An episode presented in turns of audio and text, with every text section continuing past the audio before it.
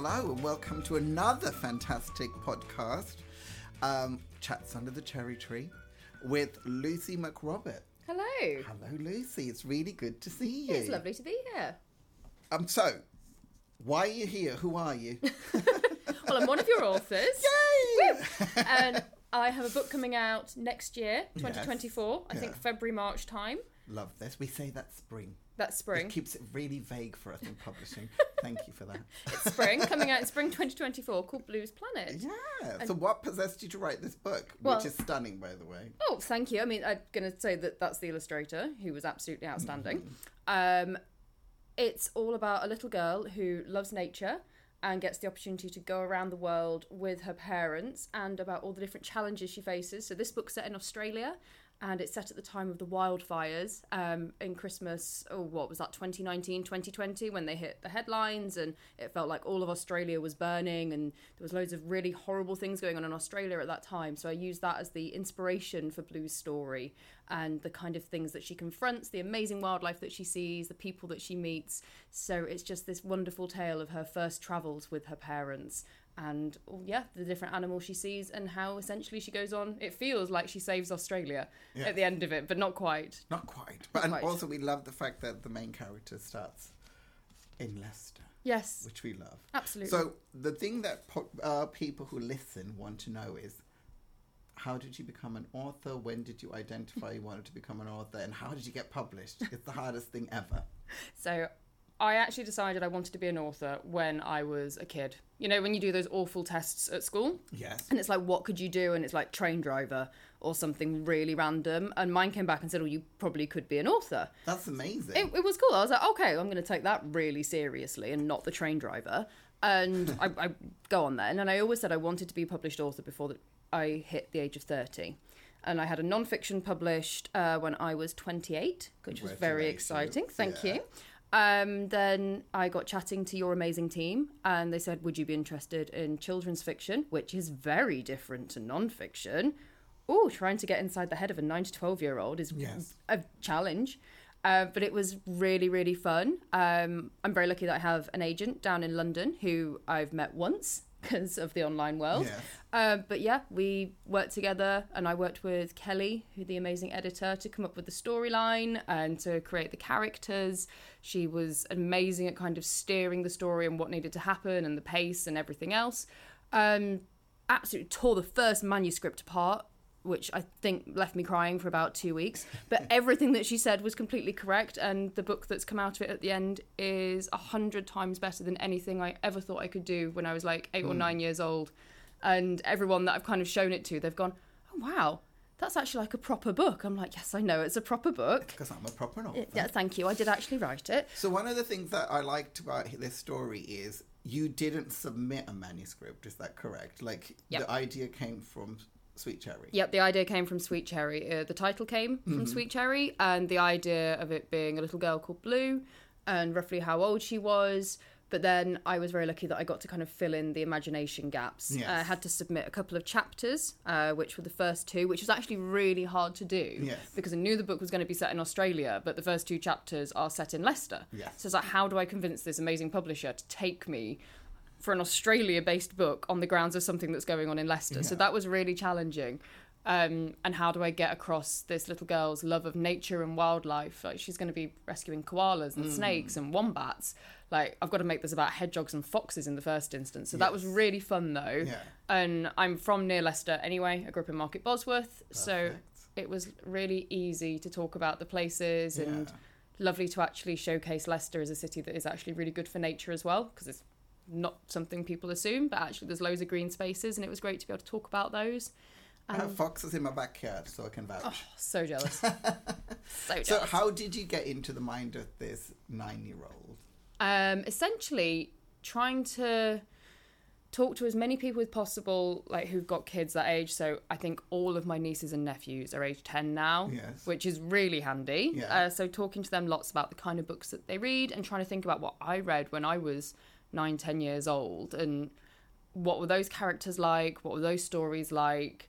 How dramatic were they? Because that's one thing that really really took me by surprise was when you're trying to pace a story for a child about mm. how exciting it has to be and how dramatic it has to be to keep their interest going. And if you, I was thinking about the books that I loved and how dramatic they were, and I was thinking how like all of these characters must have PTSD by the time they're like on chapter three. Yes. But it was really exciting to think about that and actually Yeah. be able to be creative because adult nonfiction Yeah. it's not the most creative. Yeah. So trying to find So the how did you rein and yourself in and not go too far?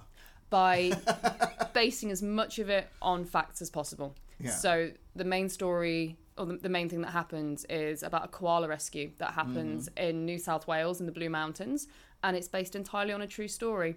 Uh, when the fires went across the Blue Mountains, uh, this charity was tracking five populations of koalas, and they were like the last remaining healthy populations of koalas that were free of disease, and four of them got taken out by um, by the fires, and there was one population left and the charity went in just ahead of the fire and got them out. Mm. So it's it's the story is completely true. The charity is an amazing charity, Yeah. and finding those stories and things that had really happened and using them to inform the storyline and to to make it about what Blue was doing, the kinds of people she was meeting, the kinds of heroes in the wildlife world that are involved in this. It was really nice to find those and then tell them through the eyes of like a twelve year old. It was great. So it sounds like there was a lot of research. There was a lot of research. I think in a kind of year long process of writing the hmm. book, I would say 11 months of that was research and one month of that was writing.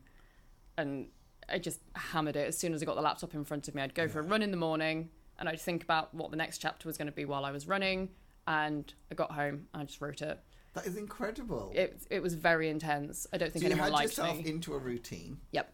Did you set out the storyline beforehand? Did you and Kelly work together and go, here's what chapter one needs to cover, chapter two? Or did you have a free reign over that? It was quite free reign. So we had like a synopsis, but not a chapter breakdown. So it wasn't as rigid as kind of saying chapter one does this, chapter two does this. By chapter four, she has to be in Australia. Uh, Kelly was really good at giving me like the pacing advice up front. And it was little things because, so I grew up as an only child essentially. I've got a brother and sister, but they're much older than me. Yeah. So all of my holidays were on my own, and I spent quite a lot of time on my own growing up, just the way it was, and it was fine. And Kelly's like, "Why are there no other children in this story? Yes. Like, you need more children." And I was like, "Oh yeah, that's because whenever I went on holiday, like You I just on your own. yeah, I just kind of did things on my own. And that was fine. I was like, mm-hmm. "Oh wow, she's right." And the way that she reflected those things back to me early on was mm-hmm. really good. Yeah. And so I've just written the second book now.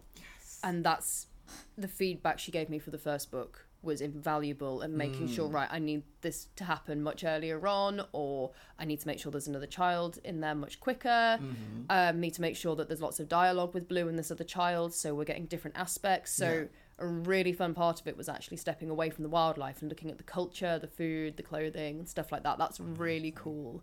And the places and describing these landscapes and so the blue mountains is just stunning. Yeah. i think i just spent days watching youtube videos like love of all the different places and staring at maps i mean your lovely designer absolutely hates me for these complicated maps that i drew on the back of bits of paper And she's like is this right i'm like no this goes here and this goes here Yeah. and here's a zoom in on google maps i think she absolutely hated me No, I think But- she loves the challenge.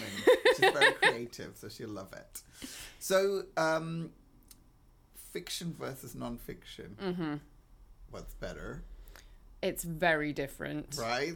Oh, it's very different. So non-fiction, I found the editorial process was basically they took the manuscript off me, Yeah. sent me a load of track changes, and said, "Can you please accept all, say yes, and send it back?" Yeah. So the editorial process took about half an hour Yeah. for a non-fiction book that was longer. It was about eighty-five thousand words that one, Wow. And it took me half an hour to edit it and send Right. it back and go, "Yep, we're all good to go." Yeah. thank you. Um, and this kind of saying, oh no, that was the first manuscript. We've got at least four more of these to go. I was like, oh wow. I thought I'd kind of broken the back of this book by writing Yeah. it. No, no, no. Writing it is the first thing you do in a very long list of things that then need to happen. And that was a big, it was a big shock actually. Yeah. Like I wasn't quite prepared for that process. But then comparing what I first sent in with the book now in front of me, Yeah. it's like wow that was so that was such a good process to go through and i learned so much and like learning how to take feedback on board without being offended by it realizing it is the first time you've written children's fiction and no one expects it to be perfect 1st mm-hmm. time round Yeah. and you're not a kind of best-selling author so and Yet. yet obviously like and that high expectation you have of yourself and then realizing oh no it's fine. Like jk rowling went through this as well when she did her first book. Like it's fine. She went through an editorial process Yes. as well. So there was a bit of like just chatting to people and then understanding that no no This, this is how it is. this is how it is So the way you think about it is, whenever somebody picks up an award, an author picks up an award, they always thank the editor, and now you know why. yes There's a reason. absolutely because So they make it better Wrote the second book, or you're writing the second book. Are you finding it easier? I think I am, yeah, because I understand more about what you guys need Mm-hmm. from the book. I understand more, and there's also can get into the story quicker because you've already set the characters Yeah, and you've already scene. Mm. you set the tone, you set the scene. You're used to writing in this style by now. So like, the next book set in, um, which was even more fun to research than Australia actually, just because You're just traveling. I know, That's what you're doing. I, I didn't get to go to fortunately, but it's now on my list. But Yeah. brilliantly, when I was writing it, my best friend was there. So, I, and she was where I was setting the book. So I was just messaging her on WhatsApp the whole time, like, What's it like? yeah, what's it like? Can you send me some photos? Can you send me a picture of a menu? Can you, I love this. yeah, send me some pictures of this place? And it was, it was really, really helpful because I didn't realize that's where she was going. I just Yeah. knew that she was going to like Asia. Yeah. And she was like, oh no, I'm in and I'm here. I was like, that's what I'm writing about right now. Can you please tell me what? ev- FaceTime me immediately. yes, what are people eating? And Yeah. Have you seen an orangutan yet? I love this. Yeah, it was really cool. It was really nice, and amazed at how many people had actually been to that wanted to help me. And I had the same with Australia, so I made sure that I went and interviewed like lots of people who had lived there or been Yes. there. Um, interviewed an amazing couple whose house had nearly been destroyed in the fires Yeah. and they like took me outside on FaceTime and showed me the trees that had burnt and all the rest of it. So that was really cool. Yeah. Um, and they were very, very lucky. And the other really fun part of it actually was my stepsister um, is a teacher in Leicester, Yes. and she let me do little focus groups with people in her class, and I got to talk to lots of different kids, about twenty different kids in total, just to understand like what books they liked and what stories they liked and what animals they knew about, what they'd want to hear.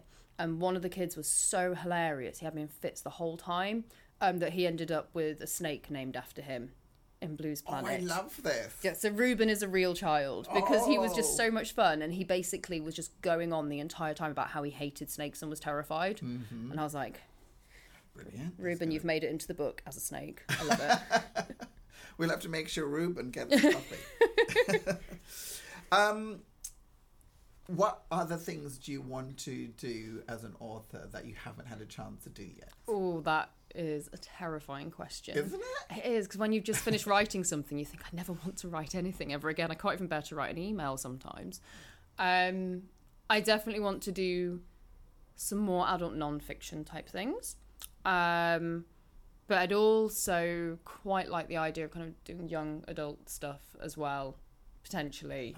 That kind of bridging gap between the two audiences that I've done so Yes. far but I don't even know if I'd be able to. I got really addicted to kind of readership scales and trying to understand what age group I was writing for Yes. and how I was writing and all the rest of it. So I was like, I think it'd be quite fun to try and do something in the middle. So, would you like to be given a story to write for a young adult, or would you like to come up with your own? Right now, I want to be given a story because my creativity has completely drained away while I've been writing. and I can't remember the last time I had an original idea or thought. yeah, I love that. right now, tell me the idea and I'd love to do it. Yeah. Um, Because I'm that's definitely something interesting for you to explore. To Yes. you can develop that for yourself. Yeah, absolutely. And I think some people like have that spark of inspiration when they're writing and it's like the story wants to come out of them. Mm-hmm. For me it wasn't like that. It was that I loved the writing process and I Mm-hmm. loved creating the story, but it I don't think I would have been able to do that unless you Yes. guys had come to me with the idea and said this is the title, this is the idea, this is the concept. That meant that I could write it. If you'd given me a blank piece of paper, I would have been shrugging my shoulders and going, "Oh no, I don't even know where to start." But that's why this podcast is really important. This is part of a series of podcasts, and I don't think this story has ever been told, spoken out loud in publishing, because the, the understanding is the author would bring Yeah. um, a manuscript to a publisher and we'd publish it. But we don't really, tell the world that actually we have other ways of working and we might have an idea and we'd be looking for writers. And often when that does happen in publishing, um, we don't ever credit the author. it's Oh, like yeah. an author for hire situation. Yeah. So there are a lot of books on the market that um, are the publisher's idea, um, but yeah, they never credit the author. Whereas we like to work collaboratively Mm-hmm. and see what you do, do with it, Yeah. do with the idea, and you definitely add value to it. Thank you. Uh, you did all the research, you did all the work. We just thought it would be a great idea to have this, or we needed this on our list. Yeah. So, you know, if you are an author out there who's trying to get published, it's really hard because you've got a product that you're trying to sell to a publisher. And as a publisher, I'll be on my side thinking, oh, I've already got something like that on my list. So I'm not really looking to buy. So you were really smart because we came to you Mm-hmm. with a, a product that we definitely need to have made and you made it for us. Absolutely. you. And I just I think that idea of understanding publishers' lists and what Mm. the gaps are and what they need because I know people who've wanted to write books before and they have just peppered every Mm. publisher in the world with whatever email address they can find on the website going here read my manuscript and you're like yeah.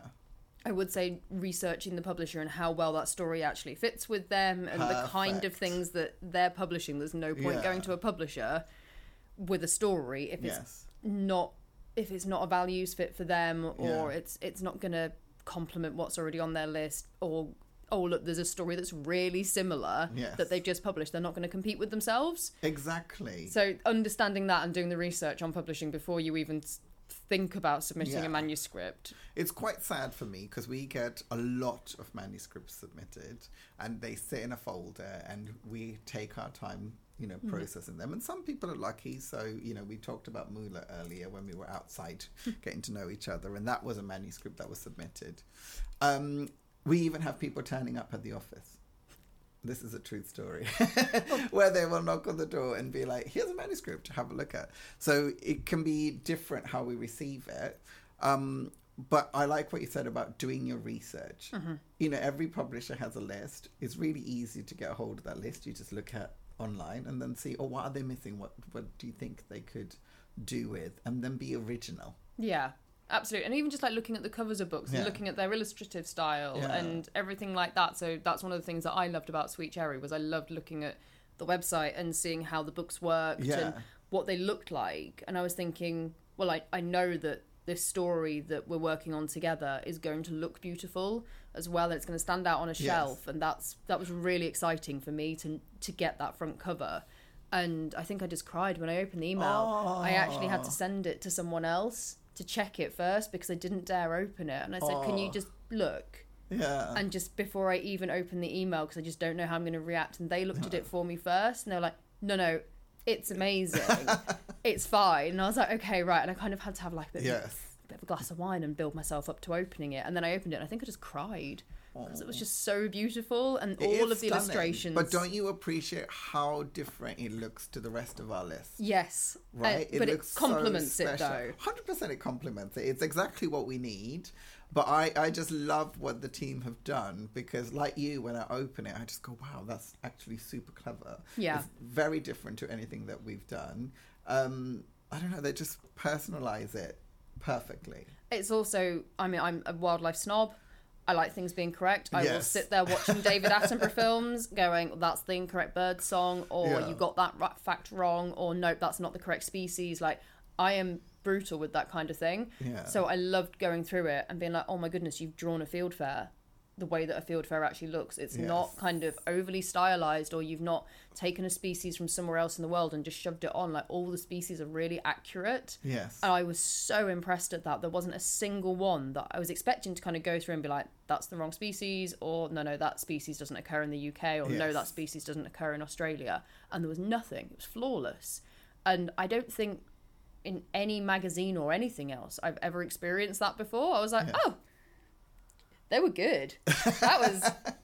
That was like really. Well, they were really happy to know that they've, um, you know, got it right. Oh, so right. Like it, it was brilliant. And one of my favorite illustrations in there is uh, blues down on the pavement, and there's a fieldfare up in the tree. Yes. And to me, that is like one of the signs of autumn is seeing those birds coming through because they arrive here in the autumn and spend the winter here, and there's loads of them now, and they kind Mm. of go chuck chuck chuck chuck chuck and fly around over like even like industrial estates and things because Yes. they eat berries, and the way that that picture has been interpreted from the text is literally perfect. It's exactly what I had in my head. I was Brilliant. like, how was this illustrator who I've never met before, like got inside my head and taken that image and, and put it on paper? It just absolutely blew my mind. So you didn't brief the illustrator. You didn't participate in the discussions to brief. Nope. That's that was, I assume, Kelly Incredible. and the team. yeah. That'll be Kelly and Sophie. Yep, and it was incredible. So to tell people, Kelly was the lead um, editor on this, who Yep. helped you, and then Sophie was the lead designer. Yes. just so that people know who everybody is. Um, out of the whole experience, if you could pass on one takeaway to our listeners, what would it be? I would say don't take feedback personally. That would be Brilliant. the, the main thing is it is really hard yeah. because it, it kind of takes you back to going to primary school and there being a teacher with a big red pen going no you got that wrong you got that wrong you got that wrong and mm. feeling like oh my goodness i'm sitting in an exam and i've just failed. Like i failed. This is awful. Oh my goodness they're never going to want to accept any writing from me ever again. I can't write. Why did i think i could mm-hmm. do this? And actually then taking a step back and going no this isn't actually about me. This isn't a reflection on me. This is someone who genuinely knows more than me about a book and about a situation and about publishing who was trying to help me make mm-hmm. this the best it can be Yeah. and I learned so much about my writing style and my writing process from not taking that feedback personally. And it is Good. hard. And I would say that to anyone, even if you're submitting a manuscript or something, I think if you've got that idea in your head and you've said, mm-hmm. This is an amazing story that I have to tell, any publisher is going to want to add to it. Any publisher is going to want to make changes. They're going to be able to make it better. And I wonder how many authors don't get their stories published because they don't want to take on board the feedback Yeah. and actually do take it on board. It's really good. Don't take it personally. Yeah. Everyone's trying to help you tell the best story, and they will help you, but you have to let them. Definitely, yes. So as a publisher, that's what we're looking for. Is we're always looking for because you know there's a lot of stories out there, so we want to do something a bit different, a bit special, um, and it doesn't matter how it comes to us. Yeah, You know, as long as the story is brilliant, we'll make sure that it gets out. yeah, absolutely. That's good. Thank you so much for speaking to everybody. Thank and you. Telling them about your experience. It's a lovely office. I'm very excited to be here. Congratulations, by the way. Thank You you. did so well. It's really good meeting you. Oh, lovely to meet you too.